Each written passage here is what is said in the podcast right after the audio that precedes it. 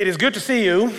If you are visiting Northview for the first time, a very warm welcome to you. My name is Ezra. I'm one of the pastors here.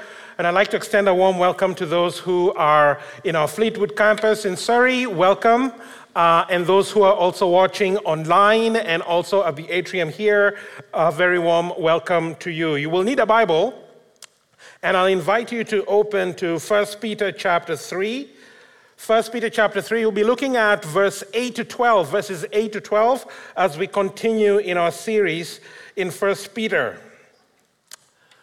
Now, there's a story that is told of uh, this soldier, a soldier who was uh, living in a military barracks with other soldiers. And so they were there for training and things like that. So they are staying or sleeping in a huge tent. And so their bunks Um, in this uh, huge tent. And so each soldier has their little spot where they can put their bag and their clothes and their personal effects and where they can sleep, just a small little tiny cot where they would uh, sleep.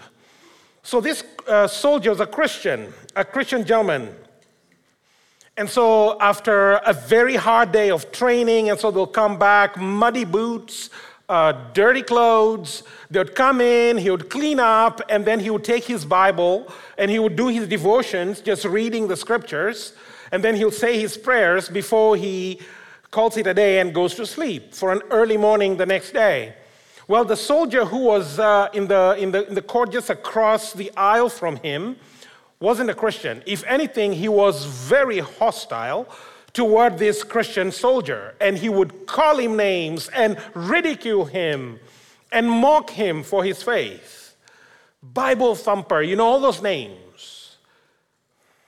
And so as the names kept coming, this Christian soldier was just quiet. And so one night, just before he, he had finished reading his Bible, before he now fell asleep, muddy boots came from, from the other aisle, from, the, from, from across the aisle, right to his bed, hit him in his head. Muddy boots from this hostile colleague of his. So let me ask you, if that was you, how would you respond? How would you respond? You're being ridiculed, you're being called names constantly by a colleague. And then as you're, you're just minding your own business, you're reading your Bible, some of the other soldiers are telling this guy, hey, just leave this buddy alone, leave this guy alone. But he's just riding him constantly. Muddy boots come across and they hit you just before you fall asleep. What would you do? How would you respond? You see, if we were to ask people in our community, in our society today, how would you respond to such treatment? People would say something like, you know what? You shouldn't let other people walk all over you. You should stand up for your rights. You shouldn't tolerate that kind of behavior. You shouldn't let other people ridicule you. If anything, stand up for yourself. Look at the person in the eye. Call him out on his nonsense here. What does Peter say? The Apostle Peter would say, same book, First Peter, but just a chapter previous to our chapter tonight, today, First Peter two, eleven to twelve, this is what Peter will say. Beloved, I urge you as sojourners and exiles to abstain from the passions of the flesh which wage war against your soul. The passions he's talking about here, the passions of the flesh are the passions where you now want to retaliate. You want vengeance. You want to stand up for yourself. You want to call this person out, if not fight him. And Peter is saying, abstain from the passions of the flesh which wage war against your soul. Keep your conduct among the Gentiles honorable. And Gentiles here is those who don't know Christ. Keep your conduct among non-Christians honorable, so that when they speak against you as evildoers, they may see your good deeds and glorify God on the day of visitation. The day of visitation is when Christ comes back again. They'll be glorifying God, meaning they'll already have come to know Jesus. And so Peter will say this. This is now what our response ought to be, where we abstain from passions of the flesh, which wage war against our, our soul. He, he will say this ought to be a response, and then he'll unpack what he means. And over the last few weeks, we've seen how Peter will say, you know, you submit to the authorities. Pastor Mark preached about this a few weeks ago. Submit to your bosses, regardless of whether they are nice, friendly, kind, charitable. Yes, you want to submit to a good boss. You want to submit to a good leader of your nation. But Peter is saying, regardless of whether that leader is good, regardless of whether that boss is, is, is nice to you, you ought to submit to them. And then to wives, submit to your husbands. Husbands, honor your wife, regardless of whether your spouse deserves such treatment, regardless of whether they deserve such treatment. Now you may say, man, that is so hard.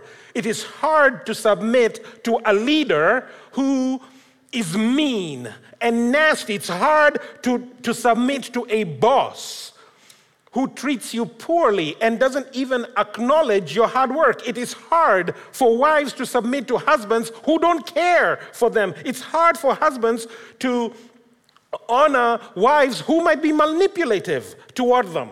It's all hard, and Peter would say the motivation behind what he's telling us will be found in uh, First Peter chapter two, verse nine. He will say, but you are a chosen race, a royal priesthood, a holy nation, a people of his own possession.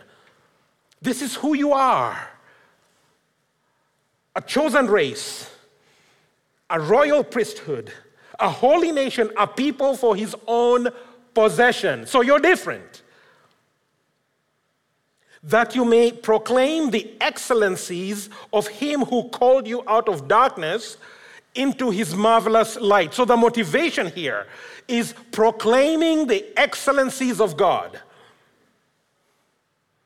Proclaiming the excellencies of Christ who called you and I out of darkness into his marvelous light. So the motivation for submission, uh, motivation for honoring is gospel witness. And now in today's text, in today's text, Peter and I will put a bow on this section by summarizing what our posture ought to be when we live in an environment that is hostile toward Christ. How then, what's our posture as Christians as we live in a hostile environment, an environment that will not accept what you believe, will not embrace the Jesus you and I embrace? So he will give us three very three ways in which we ought to position ourselves, or should I say our posture. So our posture toward each other, our posture toward the world, and our posture before God. Three ways. Again, our posture towards each other, our posture toward the world, and our posture before God. And the motivation again behind our posture is gospel witness. It's gospel witness. We want to live our lives in such a way that those in our community who don't know Jesus might wonder, hmm, why are these people so nice? Why is this person, this young woman, this young man, this um, elderly man or this elderly woman or this couple, why are they the way they are? And they come and tap you on the shoulder and you'll say, hey, let me tell you why. And that's an opportunity for you and I then to share the gospel. So First Peter chapter three, verse eight to twelve. First Peter three, eight to twelve. I'll read the text and then we'll unpack it together. Hear the word of the Lord. Finally, all of you. So he's speaking now to the church.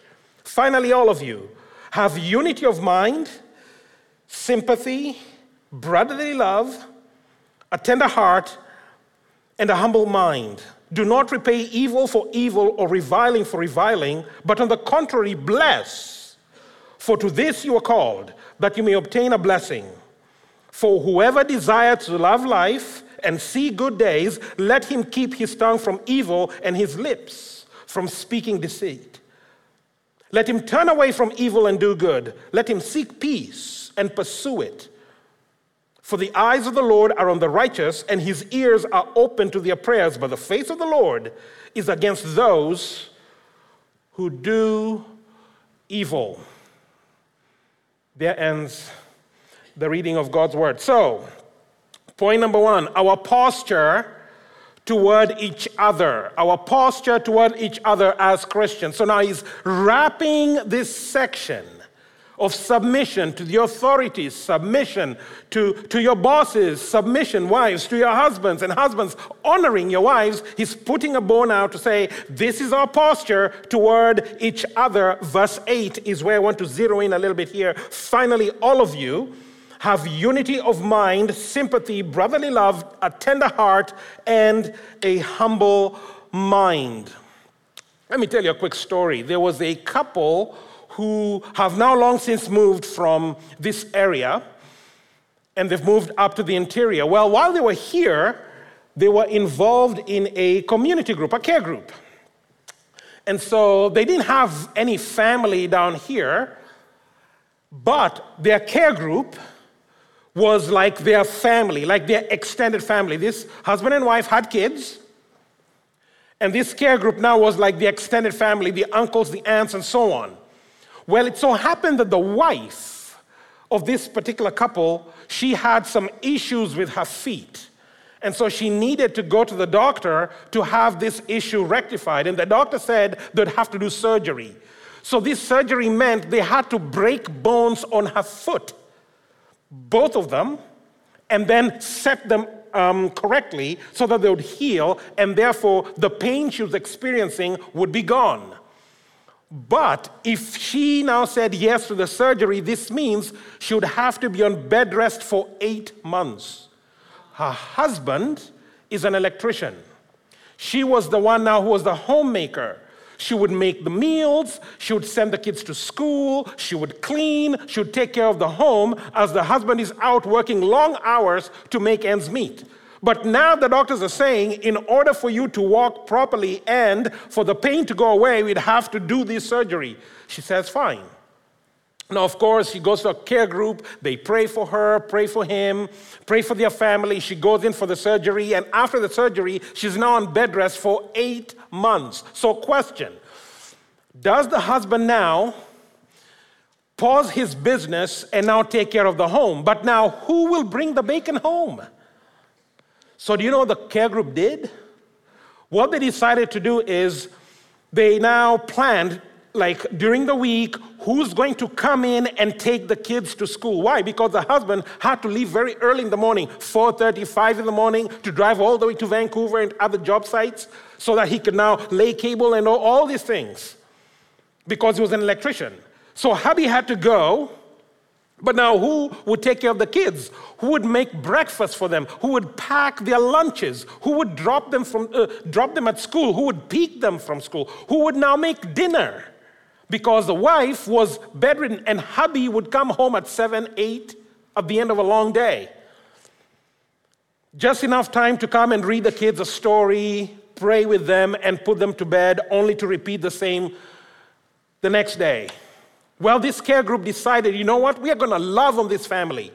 And that's what we're going to do. So they had a system where there were people coming in in the morning. They would make breakfast, pack lunches, take the kids to school. Others would pick the kids from the school. Others would drop over dinner. Others would come during the day to check up on her and clean the house and do the laundry and fold and everything.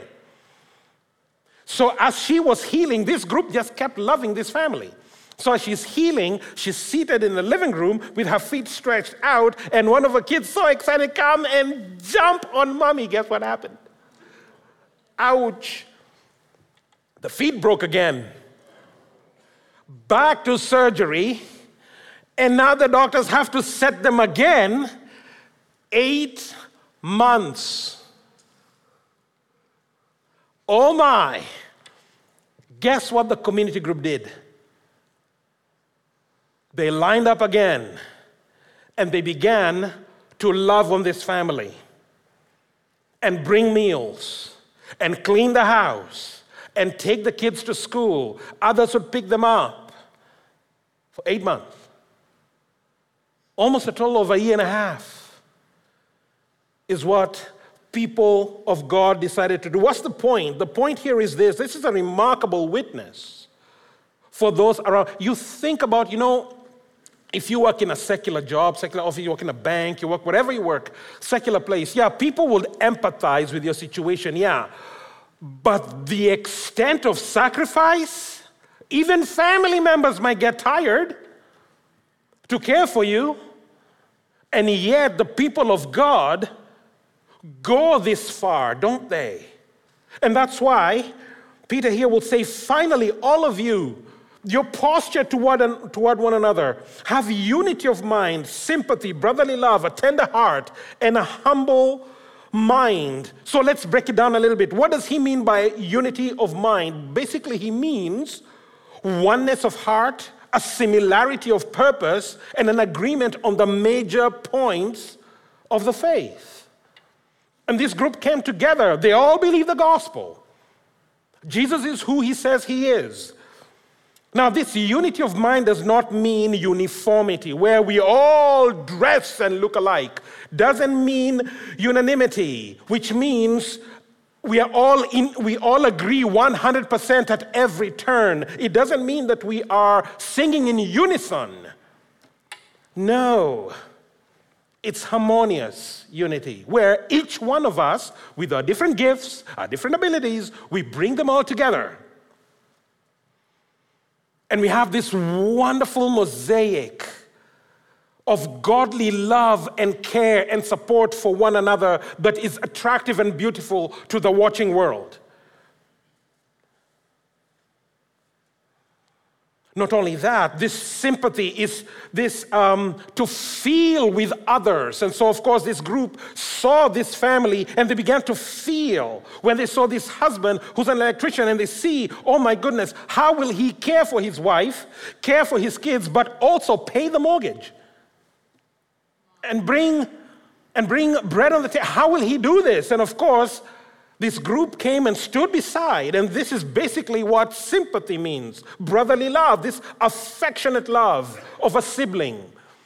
Christians, we ought to love one another deeply, even beyond two brothers or two sisters biologically, because we have this affinity with one another. It's interesting if you travel to other parts of the world and you show up at a church and you stand out like a sore thumb, and they know that you're a Christian, all of a sudden your brother, your sister, they invite you over to their house. They'll even give you their, a bed to sleep. They don't know who you are. They just met you on Sunday.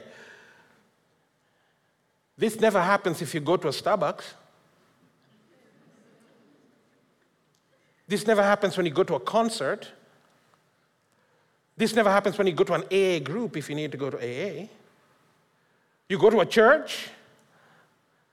You see this happen. There's this brotherly love, this tender-heartedness, this compassion toward one another. And then he also, Peter adds, a humble mind. And this is not just humility outward where you're seeing them humble. It's just not me being humble. No, this basically is an inward humility, recognizing that we are who we are because of the grace of God. So yes, you might have a successful business, or you are a phen- phenomenal entrepreneur, or you're a great teacher, great doctor, great lawyer, whatever you are. And you may think, oh man, I am self-made. No, you're not self-made. It is God who had mercy on you and grace toward you. It's not like you're better than others. No. It's God's grace, God's grace over you, over me. And that's why we are where we are. So you have this inward humility to recognize I have what I have and I am who I am because of who Christ is and his love toward me. This is what our posture ought to be. Because after all, First Peter two nine says, we are chosen race, a royal priesthood, a holy nation, a people for his own possession, that we may proclaim the excellencies of him who called us out of darkness into his marvelous. This is who we are. This is who we are. Chosen race, royal priesthood, a holy nation, a people of his own possession. That's why this is our posture toward one another. But what about our posture toward the world? What about our posture toward the world? Verse nine. Do not repay evil for evil or reviling for reviling, but on the contrary, bless, for to this you are called, that you may obtain a blessing. Now, there's a show on Netflix called Captive, and it's a series of various stories, and the fourth episode, I believe, will tell a story of a couple, Martin and Gracia Burnham. And I've told this story before here, and I'll tell it again just briefly. And I'd encourage you, if you have Netflix, watch this story. It's a fascinating story. This couple, they were missionaries in the Philippines and had been missionaries for seventeen years. And the husband was a pilot, so he would be flying supplies and people and, and resources into various islands within the Philippines, places where there were no roads to get there. So he had to fly into the mountains and get to get to these particular places, and we bring Bibles to various missionaries and supplies and things so that the gospel can move forward. Well, this couple was celebrating their eighteenth wedding anniversary, and so they decided to go to a resort in a different island within the Philippines to celebrate their eighteenth anniversary. So they leave their kids with friends, and so they go to this island for their anniversary. Well, while they were there, all of a sudden, there's a knock on the door in the middle of the night. The husband knows, oh dear, we are in trouble. And the wife thought, oh, maybe the resort people are coming to maybe warn us for something. Like, it's the middle of the night. Why are people knocking on our door? The door swung open. Three men walked in with guns. And it was members of Abu Sayyaf, which is a uh, Islamic militant group. And they abduct this couple. And that began a year-long captivity in the hands of these militants. It's a fascinating story. Uh, the wife, Gracia, writes the story. She writes a book about this encounter. The title of the book is In the Presence of My Enemies. In the Presence of My Enemies. You can find it on Amazon. It's on Kindle as well. Phenomenal read. What a story. Anyway, this year, in February, there was a conference in the States called the Cross Conference. And so Gracia stands up and shares this story. Her husband, her husband's life was taken when the Philippine um, authorities came and engaged this Islamic group in a gun battle. And as they exchanged bullets, she was shot on the, on the leg, but I think her husband was shot in the chest and he died. And she she saw him die in the forest. So she's sharing her testimony. You can find it on YouTube, just Gracia Burnham Testimony. It's on YouTube. It's an interesting watch, about twenty minutes. And she will tell this story about how she was in this jungle with these uh, militants who had taken them hostage. And she's now wondering, where is God? Where is God? We are here to do ministry. Why would God allow this to happen? And so this hatred began to well up in her. And she's asking her husband, where is the love, joy, peace, patience, kindness, goodness? Where are all these fruits of the Spirit? Because I cannot feel them in me. And then the husband said, you know what, honey? They, these are the, the gifts, the fruit of the Spirit. They come from the Spirit of God. Therefore, we ought to pray and ask the Lord to grant us these things, because in and of ourselves, we cannot manufacture them. And so they began to pray. This is a year long. She began to pray. And then all of a sudden, the hatred turned into love. And they began conversing with their captors, and sharing with them, and listening to their stories, and listening to their struggles as they move from place to place trying to evade the, the authorities while their captors are asking for ransom. But then her husband was killed. She came back to the States, and she teamed up with another missionary, and guess what they did? The Abu Sayyaf um, militants who survived the gun battle were rounded up, and now they're serving life sentences in the prison. And Gracia, who lost her husband, is now involved in sending money and resources to these people in prison to help them buy soap to wash their clothes. And as she's loving them, she's sharing the gospel with them, And she says in February, to her knowledge, five have come to know Jesus. And one of the five was one who was the most notorious, who had twenty counts of murder against him. And this man is now a brother. Just think about what Peter is saying here. Do not repay evil for evil, or reviling for reviling, but on the contrary, bless. For to this you were called, that you may obtain a blessing. Question, if you were Gracia, what would you do? Is this how you would respond? Is this how I would respond? I mean, the reality here is this. It is hard to walk this walk. It is hard to be a Christian. It is hard to forgive those who choose to take your freedoms away. Those who choose to revile you, it's hard to love, but the scriptures say that's where you need the help of the Spirit of God. And that's why you and I, on a day-to-day basis, we ought to pray, Lord, would you fill me with your Spirit, that I may live my life in a manner worthy of this gospel that I profess. Because it's only by the Spirit of God that you can love this way. The point of the story I just told of Gracia and her husband, the point is basically this. Do not repay evil for evil or reviling for reviling. On the contrary, bless. So then the question then here is this. Why bless? What is the meaning of this word bless? You see, Peter is not exhorting us to just suck it up. When hardship comes, suck it up, brother. He's not saying suck it up. He's not saying endure hardship silently. No, what he's saying here is this. You bless. Now, in the first century, the word bless meant to publicly speak well of another.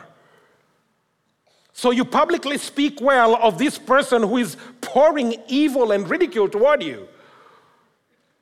But it's not just that. It's not just this speaking well. In the Jewish Christian way, the... the, the The way this word bless was used meant to invoke God's favor on someone.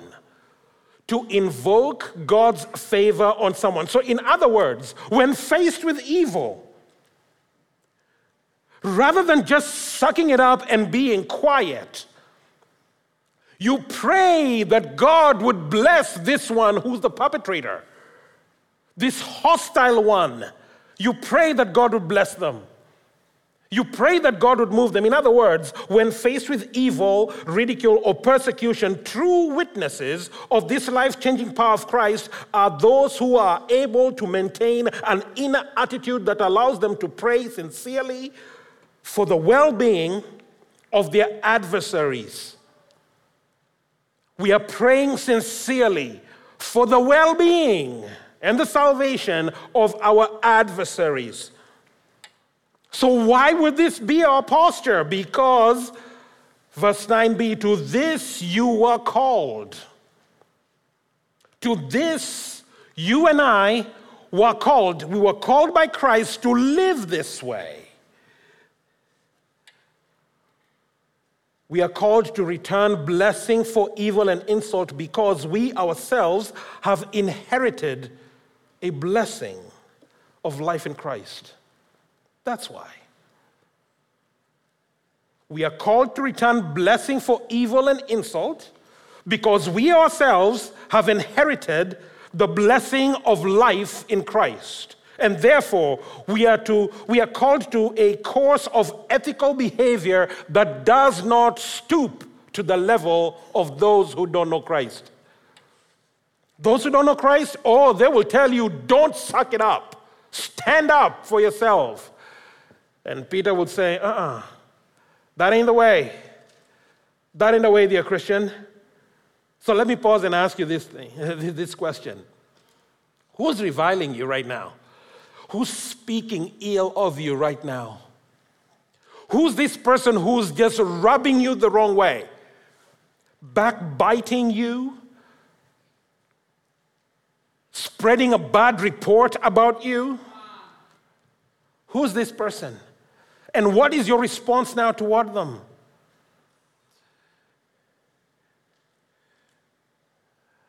Dear brother, dear sister, remember, we are a chosen race, a royal priesthood, a holy nation, a people for his own possession, that we may proclaim the excellencies of him who called us out of darkness into his marvelous light. That's who we are. So, that's our posture toward each other, our posture toward the world. Finally, our posture before the Lord.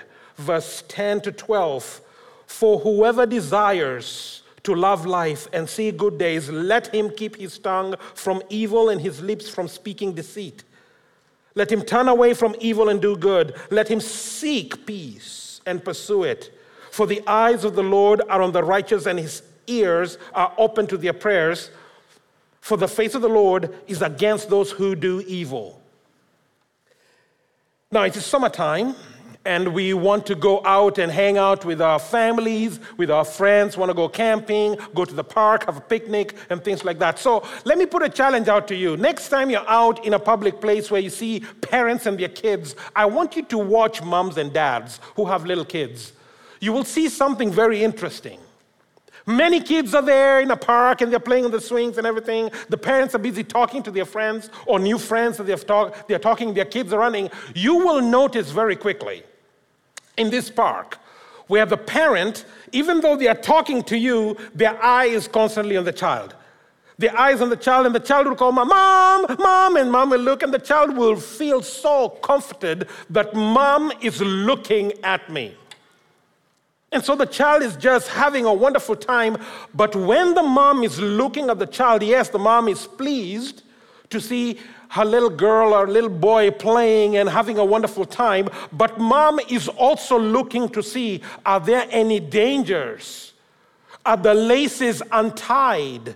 Is the child standing close to the edge? Is the shirt untucked? The parent, when they're looking, they're not just looking to look. They're looking to observe. There is this protective look. And the parent is just using their eyes, and they're busy talking. And not only that. So the parent is talking, maybe they have their back toward the child, and kids are playing, and then some are whining, some are crying. And as other kids are crying, the parent is not turning. And then all of a sudden, in the midst of the chaos, there is also another cry added to the chaos. All of a sudden, the mom turns, knows, that's my kid. That's his cry. That's her cry. Parents know this. There are other kids crying, but when their kid cries, they know. And what's interesting is this. The parent will know, is that cry a whine? Is that a cry, oh, I just want attention? I'm hungry, or I'm seriously injured. Parents know. So all of a sudden, there'll be a sudden cry, conversation ends, parent is gone to the child. Why? Because the, the parent is attentive to the cry of this child. And that cry will tell the parent, I need you now. Or that's a whine, he'll be okay. He'll get over it. It's very interesting. So what Peter here is saying basically is this. Whoever desires to love life and see good days, what does he mean there? This blessing that he was talking about in verse nine is basically the blessing here. The desire to love life and see good days, the blessing that God gives. Whoever desires to have this, this is the inheritance that God gives. This person then, let him do a number of things. Number one, let this person keep his tongue from evil and his lips from speaking deceit. Again, it's in the context of living in a hostile world where people are going to ridicule you, and there's this temptation now. The temptation is to slander those who are coming at you. The, the temptation is to gossip about those who are coming at you. If you don't have the power to stand up against them, then what are you going to do? Cut them with your words and spread a bad report about them. And Peter is saying, keep your tongue from evil and your lips from speaking deceit. Deceit how? You know, sometimes we love to stretch the truth.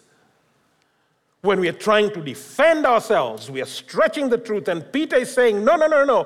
Keep your tongue from evil and your lips from speaking deceit. Turn away from doing evil and do good.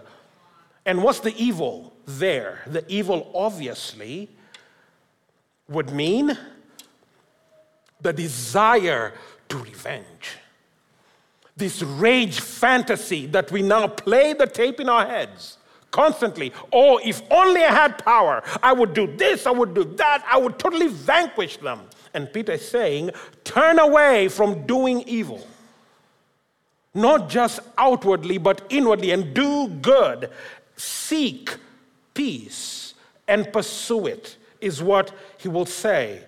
At the beginning of the sermon, I asked a question. I told you a story about this soldier in this military barracks. He had his little bed on here, and then across the aisle was another soldier's bed, and this soldier across the aisle was a very hostile soldier toward this Christian brother.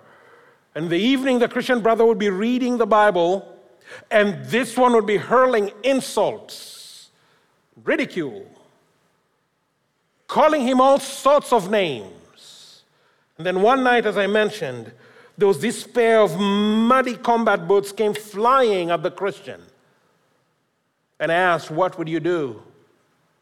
See, the next morning, I didn't finish the story, but I'll finish it for you. The next morning, this hostile soldier, when he got up, he found his boots clean and shining beside his bed. That act of love and selflessness from the Christian led multiple other soldiers in that tent to become Christian. Because this is not what normal people do. People in the world would throw those boots back. Normal people would figure out a way to harm the hostile one. And yet, and yet, this Christian brother chose, I will clean the boots of my adversary and I'll place them neatly beside his bed. So when he wakes up in the morning, they're ready for inspection.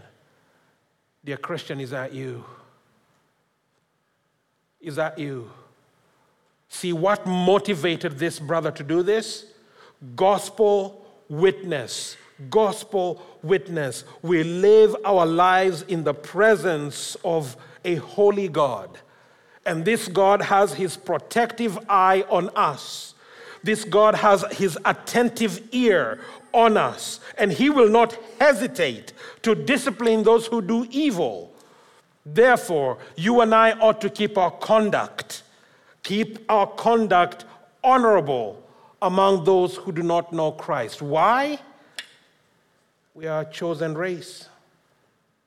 We are a royal priesthood. We are a holy nation. We are people of his own possessions, that we may proclaim the excellencies of him who called us out of darkness into his marvelous light. Let's pray. Father, I pray for us today. Lord, I know we live in a hostile world, and it's so easy for these sinful desires that are waging war against our, our flesh, Lord, our desire for vengeance and to push back. And Lord, your word is reminding us today that that ought not to be our posture. So Lord, help us to love each other as brothers and sisters in the faith, that our posture toward each other would be that of grace and tenderness and sympathy and grace. Lord, I pray that our posture toward the world would be winsome and patient, and that, Lord, we would seek peace and pursue it. That, Father, would do good deeds for the sake of the gospel. And Lord, I pray that our posture toward you, we would recognize we live before you, that your eye is constantly on us, that your ear is attentive to our prayers, and also to be reminded that you do discipline us whenever we go wayward. So Father, fill us with your Spirit, because I know living this way is not easy. Fill us with your Spirit, Lord, and help us to live our lives in a manner worthy of the gospel. We commend ourselves now to you, Father, in Jesus' name. And God's people said, Amen.